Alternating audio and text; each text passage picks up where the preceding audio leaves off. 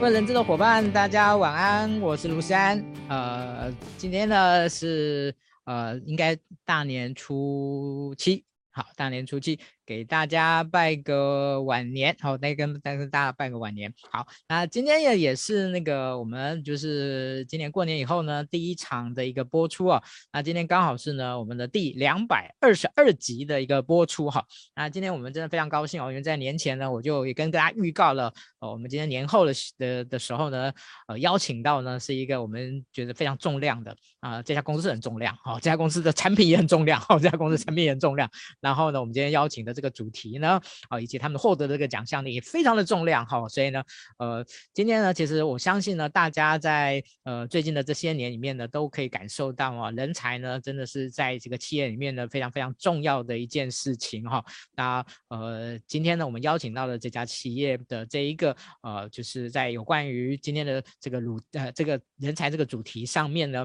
的一个主办的一位主管，然后呢，让他来跟我们分享一下。业辉的人才发展之道，来，我们邀请一下我们今天的那个主讲，那个罗老师，哈，罗展罗浩展老罗老师，OK，哎，老师，请跟先跟大家打声招呼，哎，思安老师，还有在呃线上直播的伙伴们，大家好，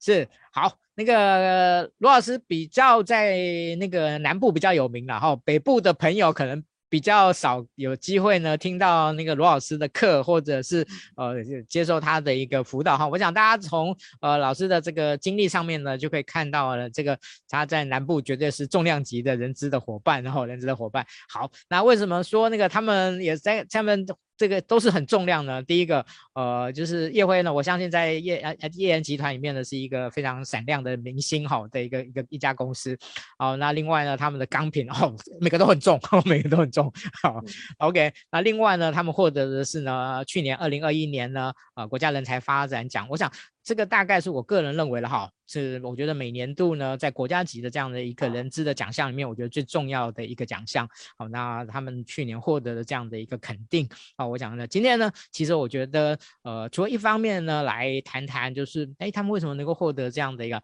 的这样的一个奖项？哈，那他们在整个的人才发展的上面呢，做了哪些事情呢？这个眉眉嘎嘎都在什么地方呢？今天我们尽量挖，我们尽量尽量跟老跟跟罗老师挖这样子。好，那当然我们也想要听听，呃，老师呢自己呢在有关于。在呃这样人资的这样的一种经历里面呢，对人才这个议题的一些思考啊，就是一些一些一些思考。好，但是我想说，因为呢，我这样呢，北部的伙伴呢，可能对老师比较没那么熟悉哈。好，所以呢，待会我会还是请老师呢啊，可能简单的那个稍微介绍一下自己。我知道您其实那个那个职涯还蛮单纯的这样子，然后在业联业联待了蛮久的这样，但是我相信还是啊麻烦你跟啊。好，但是呢，首先呢，在在那个就是那个正式开始之前呢，呃，一样好，那跟跟大家说就是呢，我们今天的。那个主要的的一个的一个那个就是帮我们分享的分享的那个礼物呢，就是呢，我们今天因为过年嘛哈，我们是那个就是送送那个好一点，我们今天送两个，我们那个今年呢今送我们的随身碟呢，哦小周末的纪念随身碟呢，加上了去年的年度的这个京剧的这样的卡片。好，两个一起送，两个一起送，那一样三组哈，一样三组，帮我们今天的那个直播分享到你个人的动态，让更多的人有机会看到我们今天的直播呢。那我们今天在最后的时候，我们会抽出三位的伙伴来赠送啊、我们的这个纪念随身碟跟那个啊、呃，这个我们的去年的年度金金句哈。然后其实我们今年一样会做这个年那个小周末啊、呃，就是那个人之金句的选这选，大家会在年终就就在那个周年庆之前。好，这个跟大家说明一下，好，赶快大家帮我们分享一下。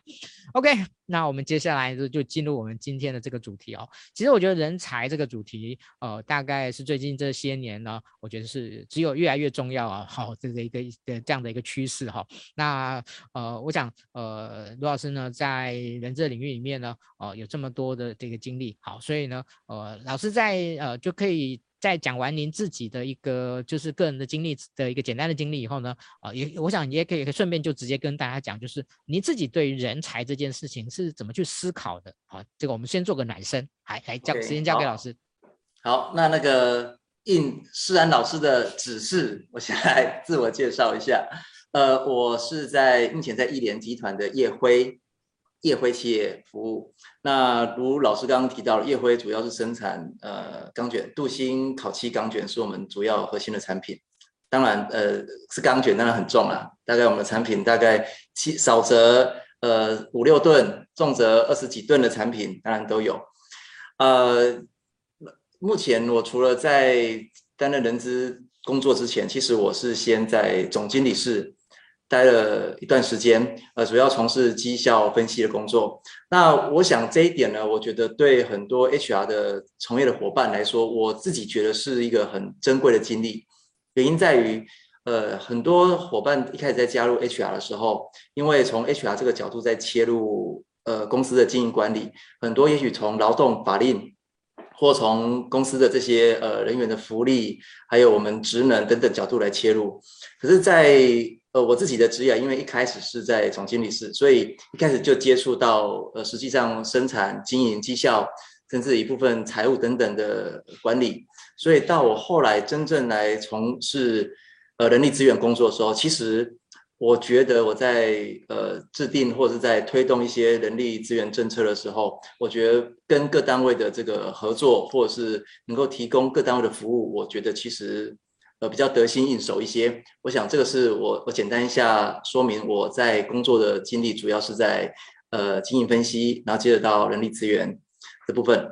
呃，刚老师提到第一个问题叫做我们怎么我怎么来思考对人才的呃这个定义？我想哦，这个关于人才定义，呃，问十个老板、哦，可能会有十一个想法。不同产业当然也会有不同的定义。那我觉得以大家最常、最了、最常、最熟悉的这个人才九宫格来看，大部分是用绩效跟潜力这两个呃面向来评估。那其实我自己觉得在绩效这方面哈、哦，还算容易一些，因为绩效多半能我们都能够设定一些比较量化的指标来看待。但潜力这个部分哈、哦，我觉得最有趣，但是也是最有难度的部分。我们看人才的潜力，多半这个潜力多半是直化的，或者在我们常见的职能冰山模型，在冰山下的这个人格特质。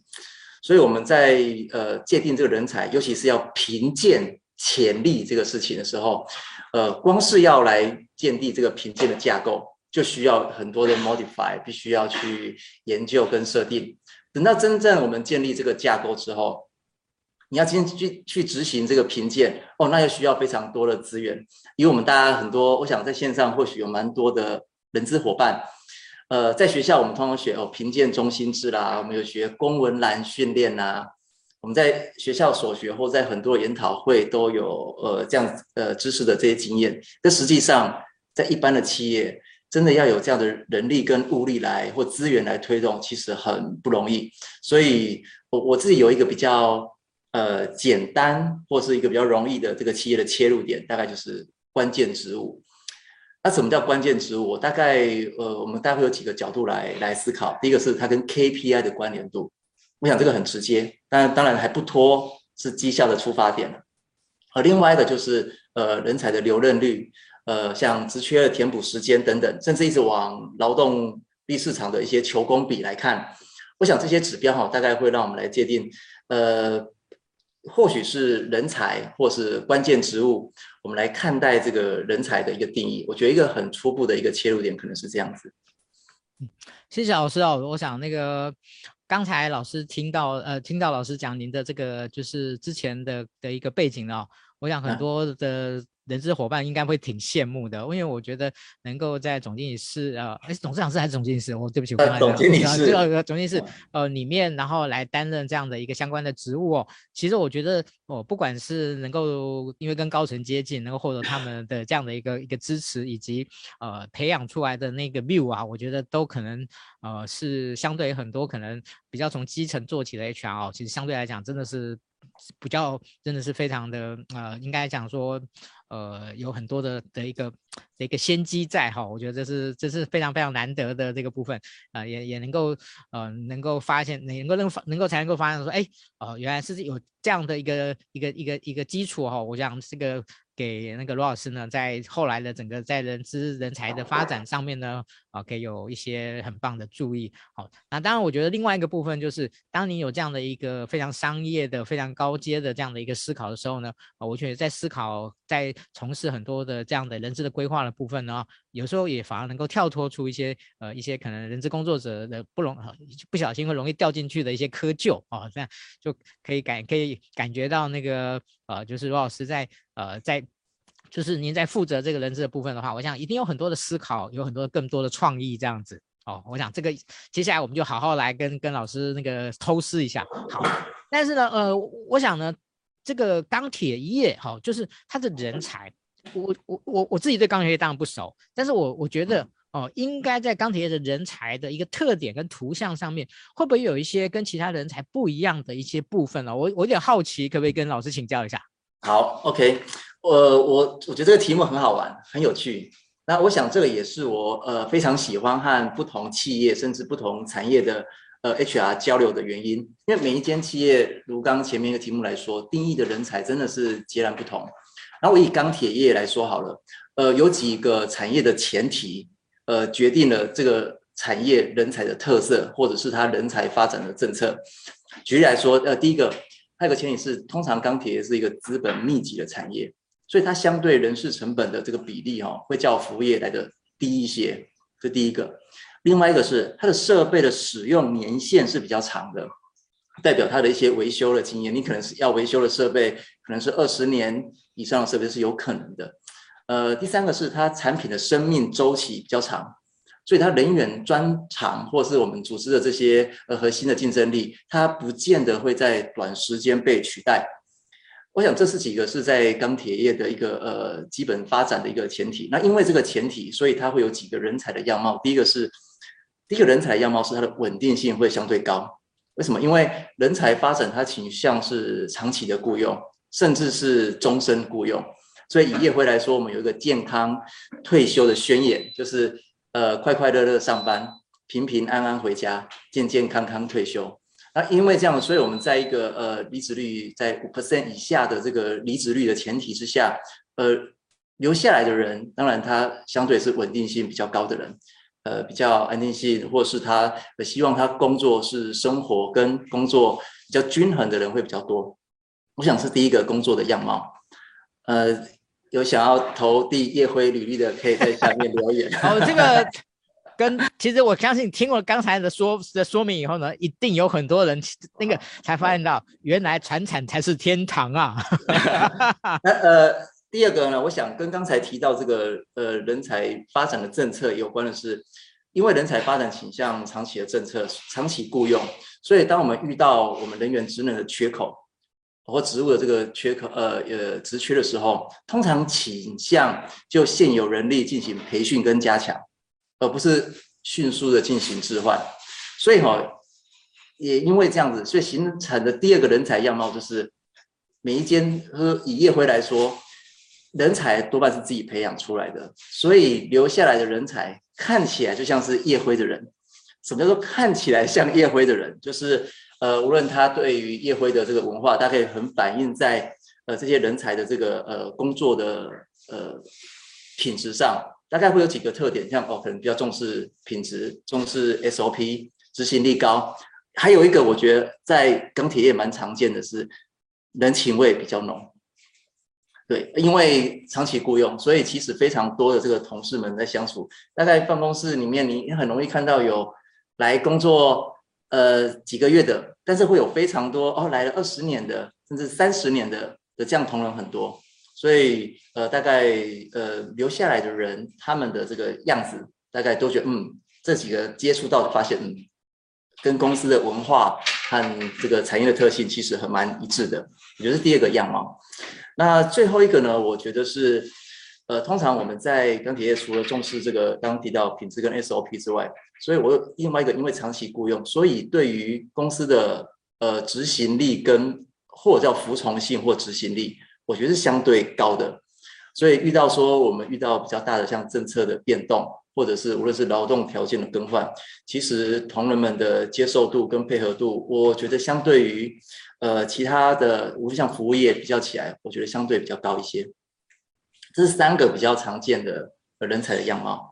OK，谢谢罗老师哦。我想大家从这三个样貌呢，大概可以看得出来，就是哦，钢铁业它的一个特点所造成的这样的一种人才的一些一些特点啊，呃，我觉得这个真的是呃，大家那个不说不知道，知道以后呢，觉得哇，真的是太棒了。OK，好，那个接下来我想问一下那个罗老师一个小问题哦，就是其实您刚才有提到，大部分你们都是内部的一个人才的一个部分。那有没有会需要外部人才的部分？怎么样的状况下你们会比较需要外部人才的部分？我我想这个部分是怎么去取取舍的？我我觉得还那个可以强进一步请教一下嘛。OK，呃呃，就人才的这个禁用来说，我觉得可以分两部分来说，因为通常在公司内部的人才的禁用大概都是双轨制，就是主管职跟非主管职。呃，以刚刚提到主管职来说，呃，主管职因为通常在公司会有希望有一段的历练，对公司文化也好，或是这个管理的政策活动有一定的熟悉度，所以它相对哈、哦、在内部进用。呃的机会比较大一些，那当然这也是一些培养接班的历练的过程，所以以主管职的这一个职涯的发展路径来说，大概是以内部人才相对较多，但是以非主管职来说，我觉得这个就不一定了。呃，其实像我们在我以呃几个比较职缺，呃求工比比较高的这些职缺来看，无论说像是呃机械维护或是移电电机的相关的人才，其实。很多，因为它跟其他的这个产业，其实在维修的这个经验跟那个知识跟能力上，其实是有共通的，呃，相同的这个教育水准或者是经验，所以其实我们就会也不见得是要有内部培养，可能在进用的时候，我们也蛮期待说是有其他产业的经验的，呃，维修人才可以进到业辉来，所以在主管职跟非主管职，我们大概会有以内部跟非。呃，以内部进用为原则是主管职，那在非主管职的话，那就不见得是内部人才啊、尤其是在一些求工比高的职缺上。嗯嗯，好，谢谢罗老师哦。嗯，各位有没有发现到罗老师是一个非常条理分明的人哦？就是他讲话那个其实逻辑非常非常的清楚哦。那个那个，我觉得大家听起来呢，非其实那个。这个主题其实不好讲，但是呢，大家听起来就是非常的、非常的顺，非常的明，非常的清晰哦。我觉得是非常、非常的难，非常难得。谢谢罗老师。好，那接下来呢，我们就要来好好的那个请问，不是拷问啊，好好请问呢，那个这一次呢，业会能够达拿到这个人才发展奖哦，这一个部分，您您个人有觉得？这个得奖的关键是什么呢？我想这个竞争也是挺激烈的，好，我想也是有很多这其他的这些这些好的对手。但是你觉得为什么会业业会会得奖呢？这个几有没有怎么样的关键？呃，我，我 没关系，你绝对绝对可以绝对可以老王卖瓜的，没问题。第一个是呃，我觉得是刚刚提到那个人力政策，我觉得可以先提，原因是。因为重视这个长期雇佣，甚至终身雇佣，所以我们在教育训练是有一个可以做长期规划的或政策延续的这个呃条件在。我相信，如果今天我是必须呃因因着我的订单就必须要很快的做人力的置换，我想要推动很多教育训练政策或长期的人力发展规划，我想可能也许不见得那么容易。或许遇到这种情况的时候，我更重视的是我人力人员的快速的进用。所以，因为长期的雇佣，所以我们在发展这些人才培育的政策的时候，可以说哦，我可以有一个三年的计划，两年、三年的计划在推动。我想这个在呃，我们在发展一些人力发展政策，甚至在 present 上的时候，可以有很多的佐证资料可以证明我们是在持续进步。我以这个 TTQS 来说好了，我们在二零一二年其实就已经开始在导入 TTQS 在教育训练部分。可是其实我们一直并没有申请这个 TTQS 的评核，因为我们大家觉得说，哦，我们需要在这一点，我们在这个程序成效的评估需要加强，我们的课程规划需要加强，我们在职能的这个呃职能的评估或我们职能缺口要去评鉴上需要加强，所以我们其实都不急着去申请相关的这个评核，所以我们就到二零一八年，那我们有个长达六年之后到第七年。才开始提出这个 TQ 的评核，当然很幸运的能够，呃，第一次就获得金牌。我想这个跟我刚才提到人力政策的长期推动人人才发展，真的是长期的推动，我想是有一致性的这个关系。我想这是第一个原因。呃，第二个原因，我觉得是我们的教育训练，其实在推动 TQs 之前，哈，呃，因为我们有申请非常多的管理系统。所以在内部，无论是在配合法令的公安的训练也好，或管理系统的训练也好，其实是非常落实的训练。我觉得落实这件事情，哈，对很多 HR 的伙伴来说，哈，嗯，或许大家有一些会有心有戚戚焉，因为我自己是 TQS 的评核委员，有时候去到了这个呃很多这个中小企业，然后会发现说哇，大家觉得平常已经好忙碌了，有些中小企业可能 HR 可能只有一位两位，那可是又要做选训用留都要做，有时候还要兼个公安一下，甚至还要出一点财务，然后要拜拜总务的工作，我想都避免不了，所以要落实这件事情哈。我觉得对很多这个 HR 来说是一个呃，我觉得是一个基本功，但是是一个要达到目的唯一的方法。所以我们在推动很多教育训练上，大概是我们真正要对公司有效益的，对同仁有培训有确定有成效的，我想我们才会来推动，就是不会说呃，大家只怎么只签到啦，然后没有上课了。我想这个在业会是不太会发现的。我想这是第二个，我们在一些训练上呃落实。第三个，我要感谢一下这个政府单位。呃，我觉得能够获奖的原因有一部分是很大的原因是跟呃劳动部和劳动力发展署的合作，像跟呃 TDC 呃人才资源发展中心，它现在在冈山。那我们其实有很多的呃新的专案是透过这个 TDC 人才资源发展中心来推动的，包含我们呃。之前在推动新人导师制度，大家比较想说，哎，可能企业比较大，会不会呃很多都砸钱啊，很容易请顾问啊？其实不见得，我们也非常乐于跟政府机构合作，尤其是像 TTC，它有一些这个呃顾问的资源，所以我们在推动新人导师制度的时候，其实就有导入蛮多 TTC 的资源。那接下来我们在发展，像我们最近在发展的是新人的测评。我们希望说，我们今天刚提到了，我们业辉留下来的人，他都有业辉的样子。那如何在面试的时候就可以面试出这样子的人进来，或者是呃我们希望的这个呃特质的人进来？所以我们在正在发展新人的测评的机制。当然，目的是希望可以建立业会的常模。然后我想，无论刚提到的导师制或者新人测评，甚至我们还有跟高屏澎东分署有合办这个油压专班，因为现在这个。使用落差太大了，尤其在高雄非常多的重工业，那重工业其实都用到非常多油压设备。可是现在其实，在技职体系的学校，在学校里面可能教气压、教液压，能够学到油压设备的操作，其实非常非常少。所以我们只好跟这个高屏澎东分署合作来开这个专班。所以在呃高雄地区，它一年哈其实就开两个专班，中钢。公司一班，业辉一班，大概就是这两个班啊，所以我觉得这个跟呃政府跟劳动力发展署有很密切的合作，我想这个是一个很重要的原因。那最后哈，我觉得有一个呃原因是呃跟高阶主管的合作，就是获得高阶主管的支持。我想在我们推动非常多的这个人力资源政策上，我想没有主管的支持，大家 HR 要推动可能是很吃力的事情，对。以上大概有几个，我觉得是呃很幸运能够呃获奖的原因。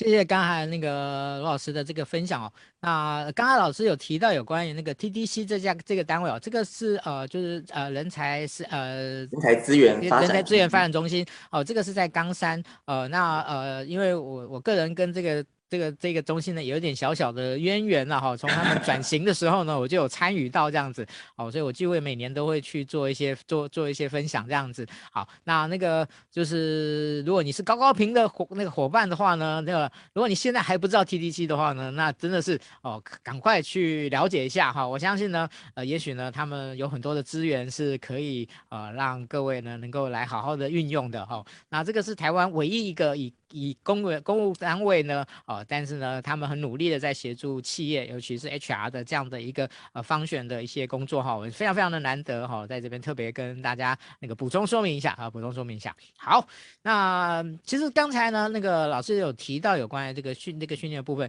其实我们接下来哈，一直到中场结休休息完呃，还这个接续以后，我们都会慢慢的一一的来展开哈。我想那个刚才只有听了一点点哈，那个大家一定是不过瘾的了哈，一定要那个掰开。开来细节哦，大家想要了解的更更完整一点，好啊。当然呢，这个训练这件事情呢，一定是一个呃，他的一个首项，好，一个首项。好，那所以呢，我们就那个呢，第一个呢，就在中场休息之前呢，就先请那个罗老师来跟大家谈一下，就是这个训练成效导向，以终为始的教育训练呢。是怎么样呢？在你们的思考跟展开的？好，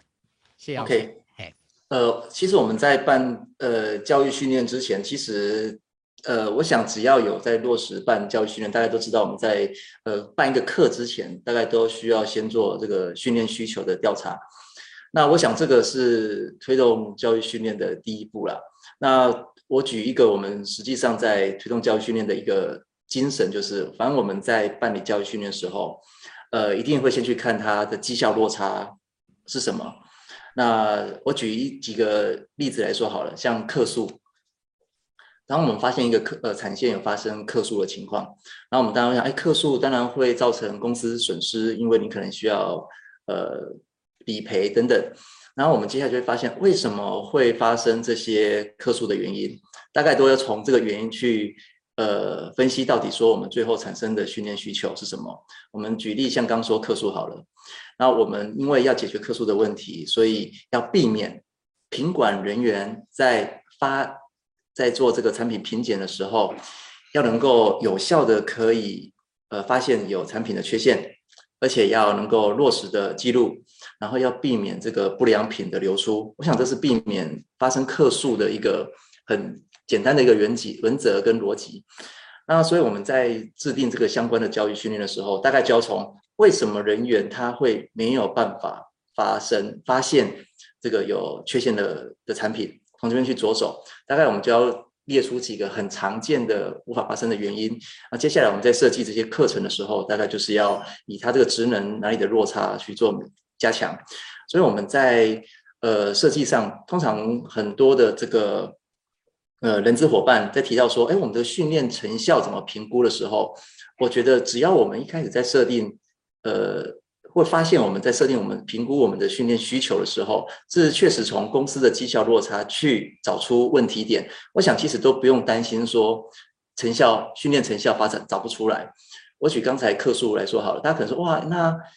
客诉的原因很多，难道我今天真的去解决了呃品检人员的这个职能提升之后，就可以解决这个问题吗？我想未必。所以用客诉这样的比较结果指标来看训练有没有效，可能还远了一点。所以我们在这些训练的设计中，我们会用比较多的一些过程指标来看我们的这个训练有没有效。举例来说，刚觉得客诉源，那么我们就会用一个叫做呃下制程的退回率。什么叫下制程退回率？就是因为我们产线是有非常多的制程，当今天的上制程它产出的一个产品，它通常也是需要经过品检。品检合格了才会到下制程。那反过来说，如果我们今天呃产出了的不良品，上层没有发现哦，流到了下制程，下层可能去生产它了，哇，不良品继续去生产，当然很有可能还是不良品。所以我们就会从下制层，因为下制层它必须在入料的时候必须做入料检查。所以希望在下制程做入料检查的时候，就可以发现这些不良品，然后就往上升退回。所以我们发现的一个过程指标就是，当下制程退回的数量越少，表示说，哎，我们上次层把关都把关得很严格，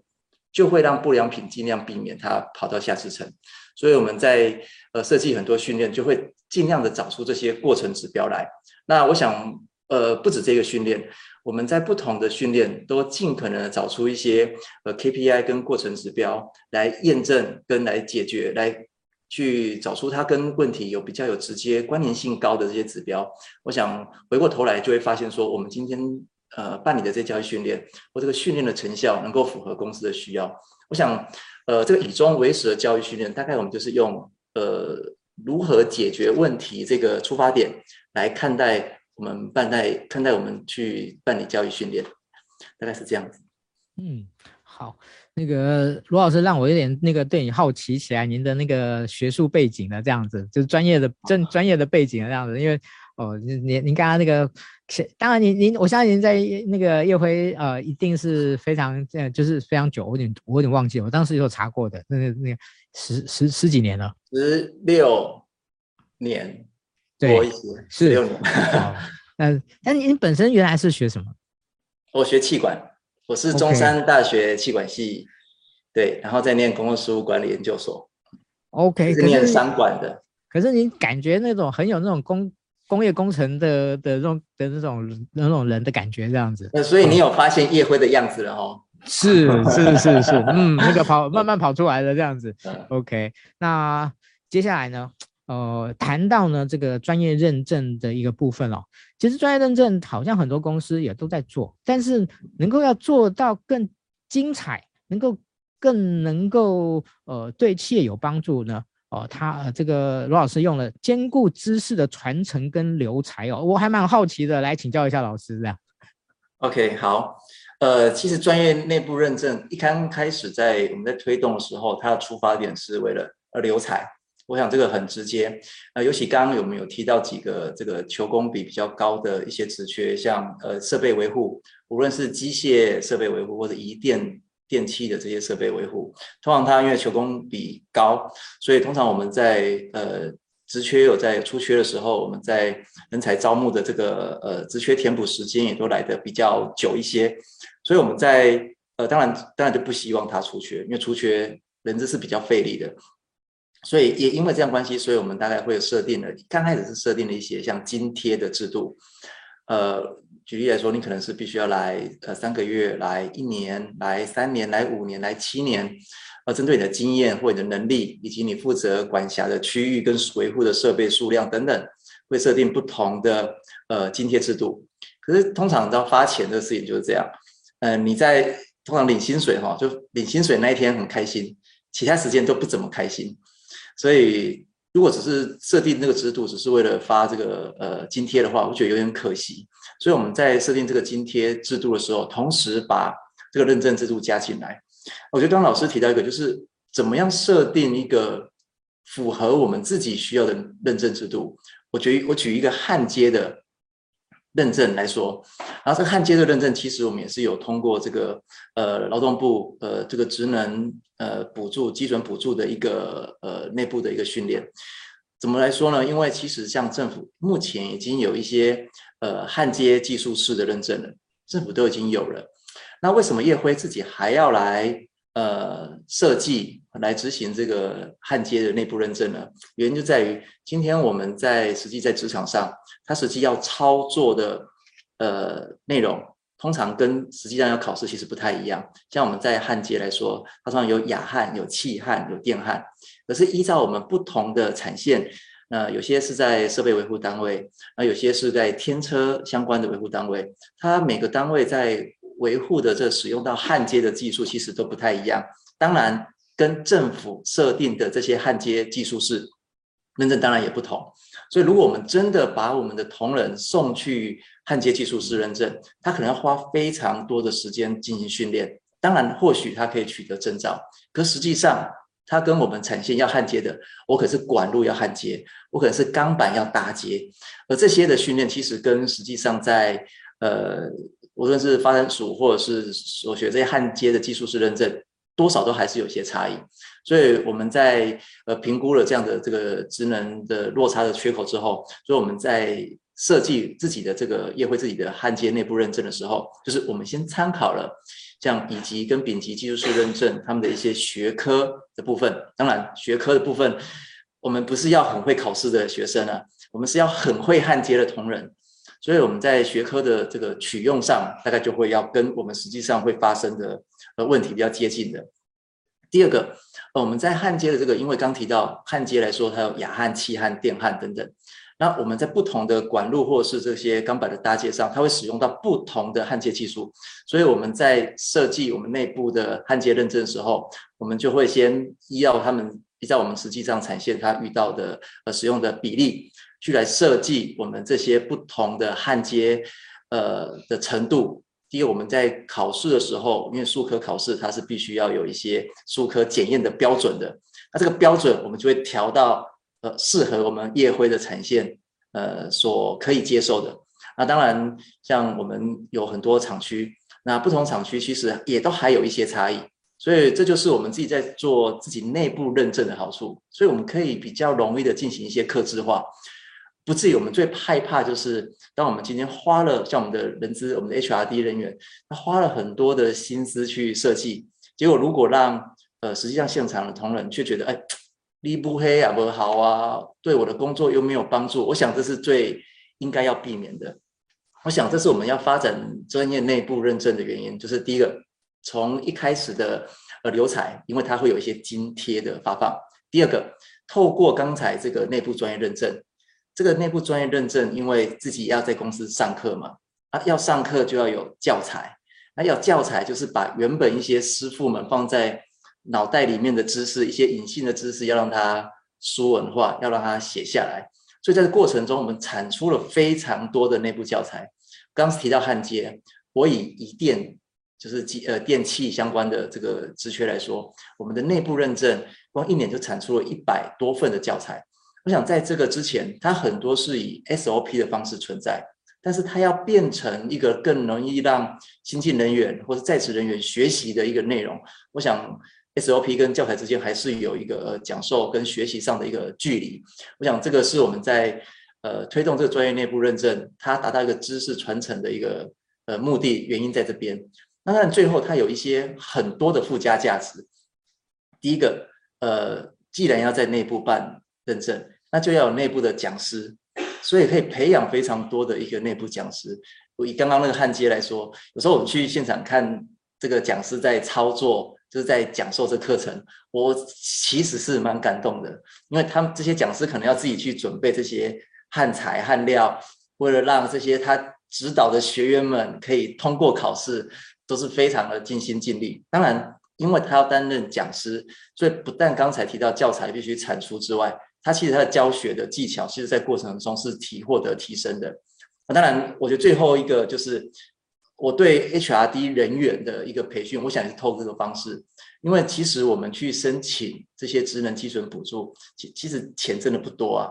那个几万块钱其实真的不是目的，可是可以让我们的 HRD，我们的训练人员，他可以往一个专业的培训者、一个培训顾问的能力去培养。我觉得最后对无论办训成效，我想相信是肯定的。当然，最后最有收获，我相信是我们自己 HRD 的培训人员，在过程中，他对于呃训练需求的调查到呃呃训练的设计。到最后能够完成这个有效的训练，我想 HRD 的人员是训练他们继续往一个专业的培训顾问这个方向去去去进行的。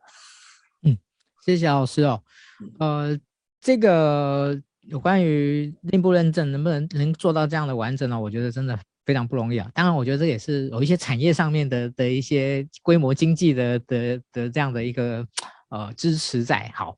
那。接下来我要谈这一期，我就是挺新的。那在跟老师就那个内容在讨论的时候呢，今天的分享内容在讨论的时候，他有提到就是这个拥抱那个创新变革，导入 VR 的数位影音的培训哦。那呃，今天的呃时间上面，我觉得应该是还是 OK 的了。呃，我想老师那个可以来好好跟大家分享一下，呃，你们目前导入的 VR 数位的影音培训是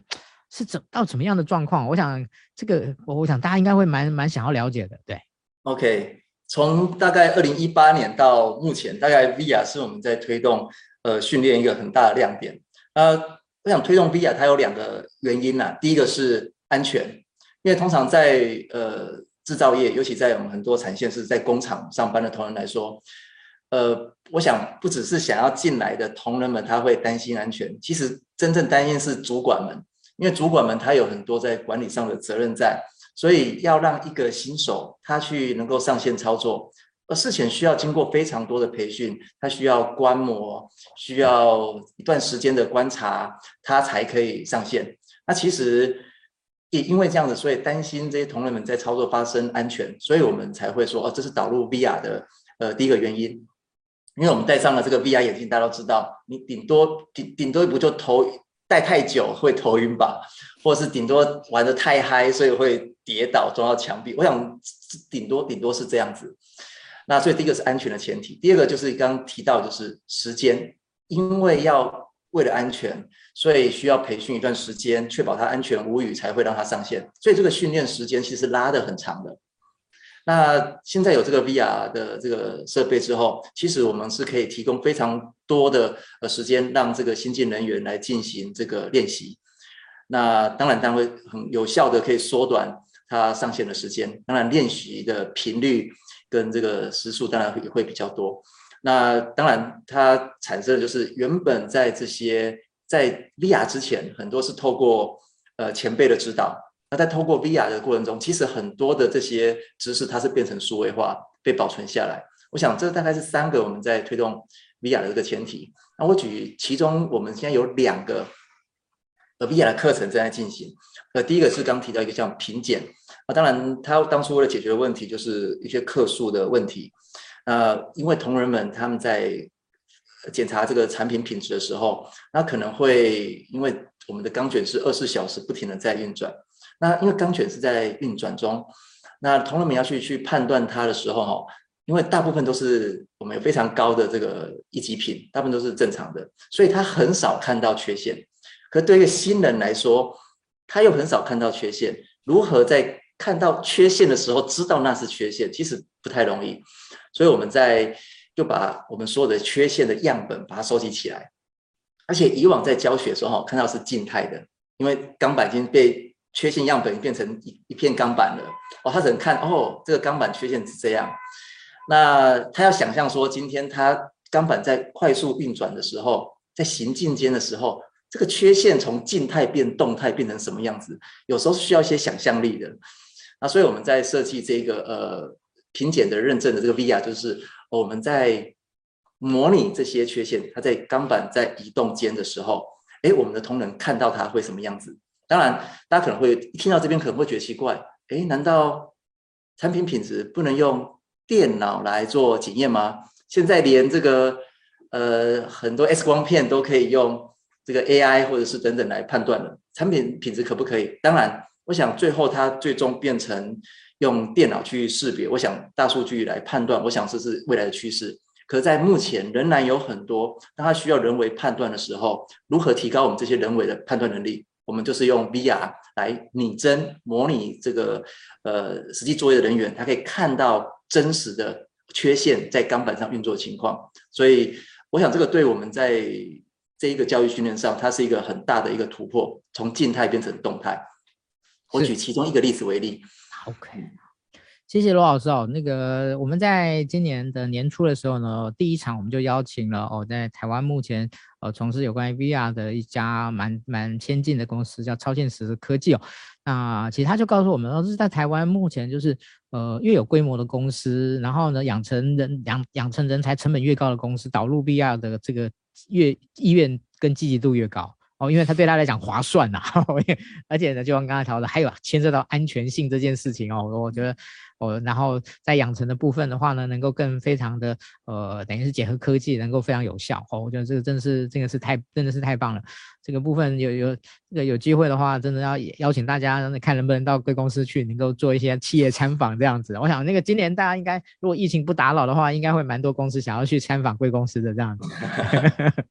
好，接下来呢，呃呃，老师有提到就是呃这个训练的政策呢。必须要去结合这个管理的活动这件事情哦，那怎么个结合，让他能够成为这个执行的政这些先锋哦？我想也想也请老师进一步来跟大家说明一下。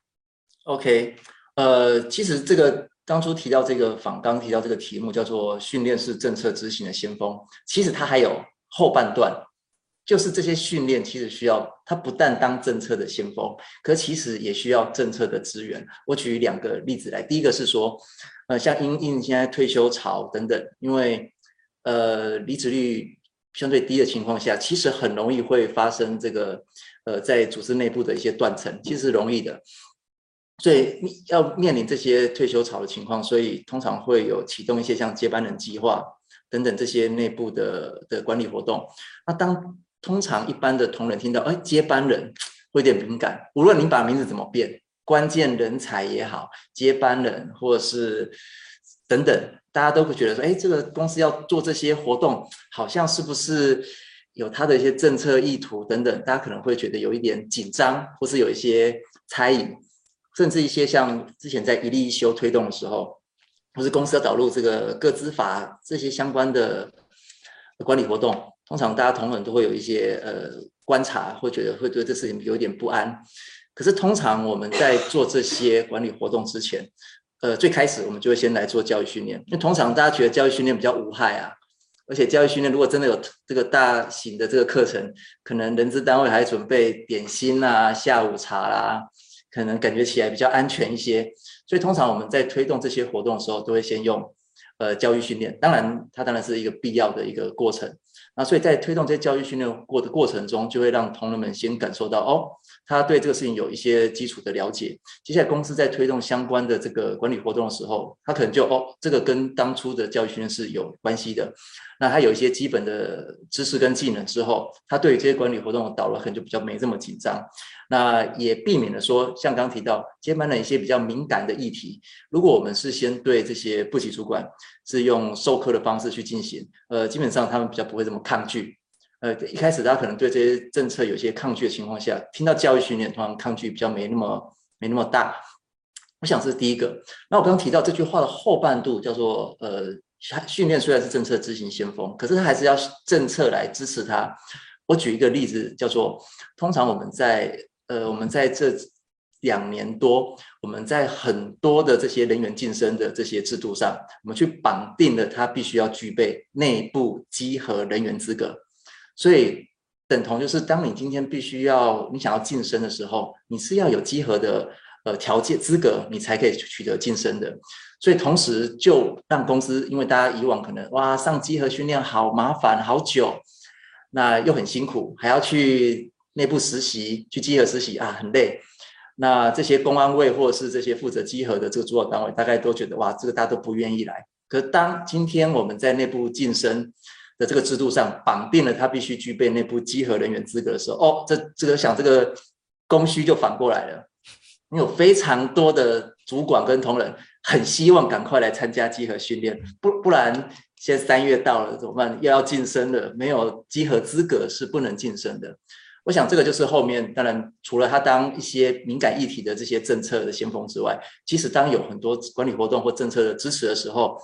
其实推动这些教育训练，相对就会容易得多。嗯，哇，那个罗老师，我我我也算见多识广了，我真的没听过有哪一家公司晋升要绑稽核那个，是是是哇，这个这这当初谁想出来的？哇，这个实在太有创意了，这样子是你们吗？哦、要感谢高阶主管的支持。